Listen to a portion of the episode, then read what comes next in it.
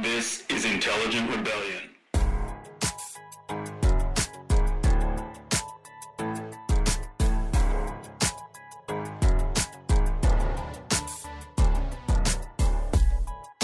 Howdy folks, and welcome to the Intelligent Rebellion podcast. My name is Ria Mercado and I am your host.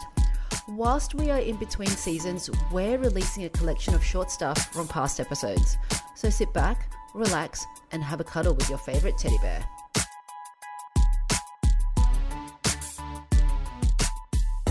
This short stuff is from my episode 6 chat with Brooke Archibald and Jane Gallard, long runs and lockdowns. Since this episode has dropped, Jane has now completed 2 Ultra Trail 100-kilometer runs, and Brooke is now doing her stuff at Aquafit.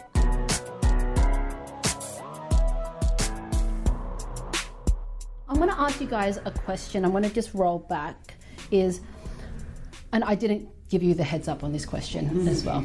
So what have you found most recently, or even, you know, sort of as being the biggest problem that we have in the fitness industry at the moment?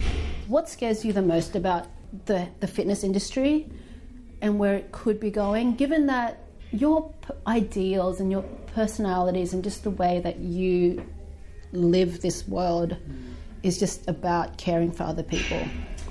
So I'm going to say this. Social media. Yeah, absolutely. And self-proclaimed fitness experts. That's my absolute bugbear. So someone who, you know, thinks they have something to sort of to offer, but really have no experience, no history, no journey, no all of that. Just so self-proclaimed experts, basically. Okay. Yeah, I think that they can be, and doing it to gain followers, doing it to gain the likes, all of the things we were just talking about, but have no actual expertise. That's the danger, and it's the perception, the body image, all of the things that come with that. I just think in society, particularly in our young sort of teenagers, young girls, what they see, they're thinking it's reality, but it's not reality, and it's false, and it sets up expectations for so many mental health, physical abuse, all of those sorts of things that can stem from that. So, and I think where our messaging is always so internal, like it's not about what you look like or how, it's about how this makes you feel, and it's your mental health and mental well-being and what exercise can make you feel like. When we come so much from our hearts in that messaging, and then when it can be so superficial, I think that is a huge danger to the fitness. Have either of you had any experiences of, like, personal experience of, maybe, you don't have to name names, but like members or people where you've seen that danger manifest itself into somebody that you know? Have you actually seen that happen? Oh, constantly. Yes. Yeah. All the time. Yeah. All the time. And it's like a big thing for us is like when people came back out of lockdown, everybody was just so consumed with, oh, the COVID kilos, look at me. Yep. We're like, we're just happy to see your face. Yeah. Like, it's not about that. Weight loss and all that sort of stuff, but it's a byproduct. You know, if you're doing all the right things, you're training, you know, you're eating well, you've got that balance, it's going to happen. But, you know, what the media and stuff portray, it's fake. Like, you know, you Photoshop, you've got all this sort of stuff, and, you know, people making all these promises. Essentially, you know, my big thing is a money grab. The industry's turned into money. Yes. Like, it's so much more than that, and that's what's really frustrating with me. Like, you know, they forget about the reason why. Like, why are you here? It's sure, you know, people need to make money and whatnot, but don't you want to help the person that's in front of you? I talked about, you know, the whole social media and the perceptions and just the manipulation of minds. You talked about money.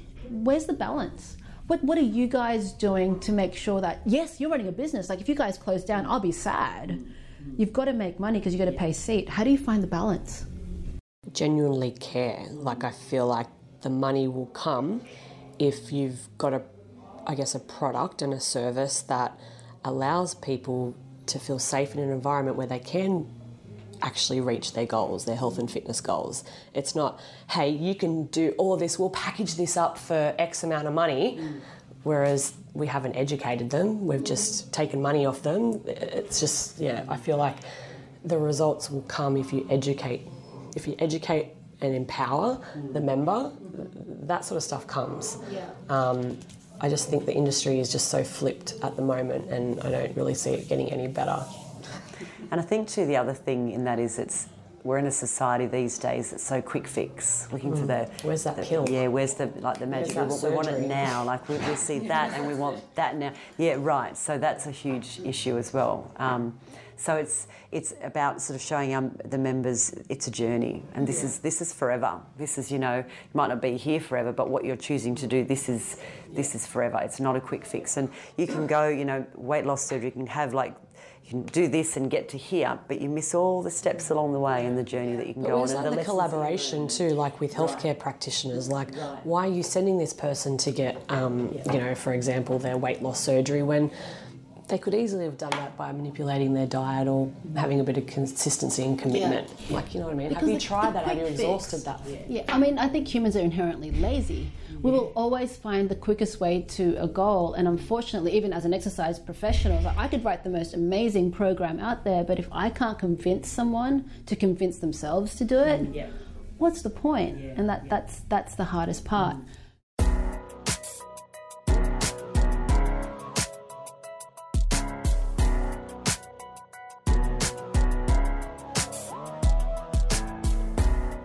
The Intelligent Rebellion podcast is a 3 Sticks production. It is produced, written and hosted by me, Ria Mercado. Will is the emperor of sound, mixing and editing, and is the talent behind all our original music.